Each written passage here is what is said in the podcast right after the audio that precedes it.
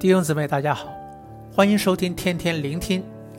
二零二四年开始，一连三周，我们以圣灵的果子跟大家一起来灵修，盼望我们每一天都被圣灵充满，结出圣灵要我们结出的果子。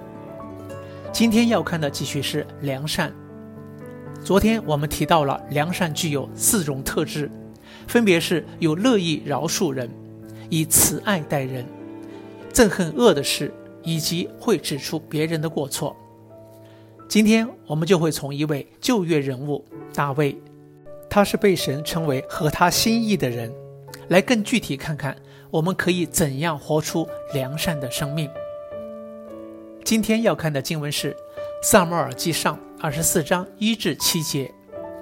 经文提到大卫如何以良善看待追杀他的扫罗王。简单交代经文背景。因着扫罗王的骄傲和对神的不顺从，神以高利大卫做新一任以色列的王，但却因此激起了扫罗对他的嫉妒，并誓言要追杀他。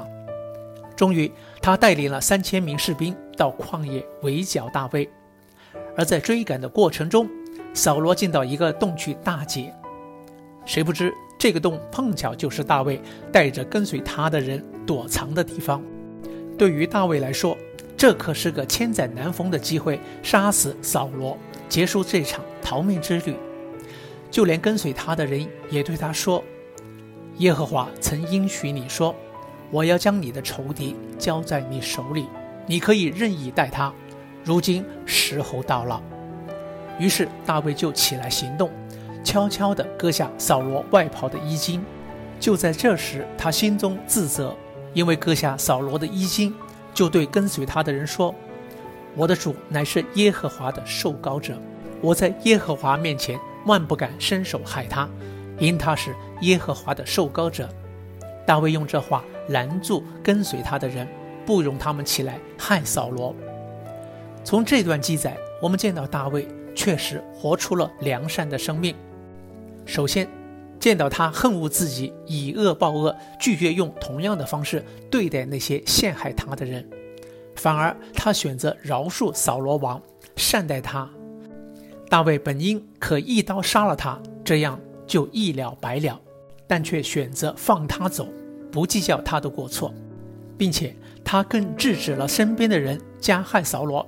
甚至当后来扫罗身遇战场的时候，大卫不但没有松一口气，反而继续以良善待他，为他哀哭、进食和作哀歌，更善待埋葬扫罗的是基列雅比人以及扫罗的家人。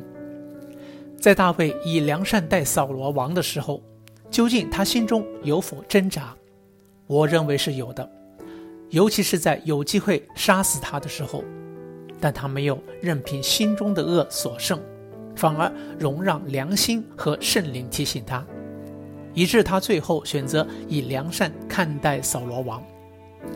弟兄姊妹，这两天我们思想良善，不是只在头脑上明白何谓良善，更希望大家能活出良善，但过程中很可能会面对到挣扎，因为我们都有私欲和罪性。而且饶恕和善待别人，可能也不是我们容易做到的事情。但希望透过大卫这段经历，鼓励大家，因着神的话语和圣灵住在我们里面，我们能够有神的性情，活出良善。让我们今天思想，有没有哪些人是神提醒你要饶恕的？有没有什么罪在你生命中是神想要你认罪悔改的？祝福大家能活出良善的生命，不行恶人的道路，以神的心肠待众人。诗篇一百四十三篇十节，求你指教我遵行你的旨意，因为你是我的神，你的灵本为善，求你引我到平坦之地。祝福大家。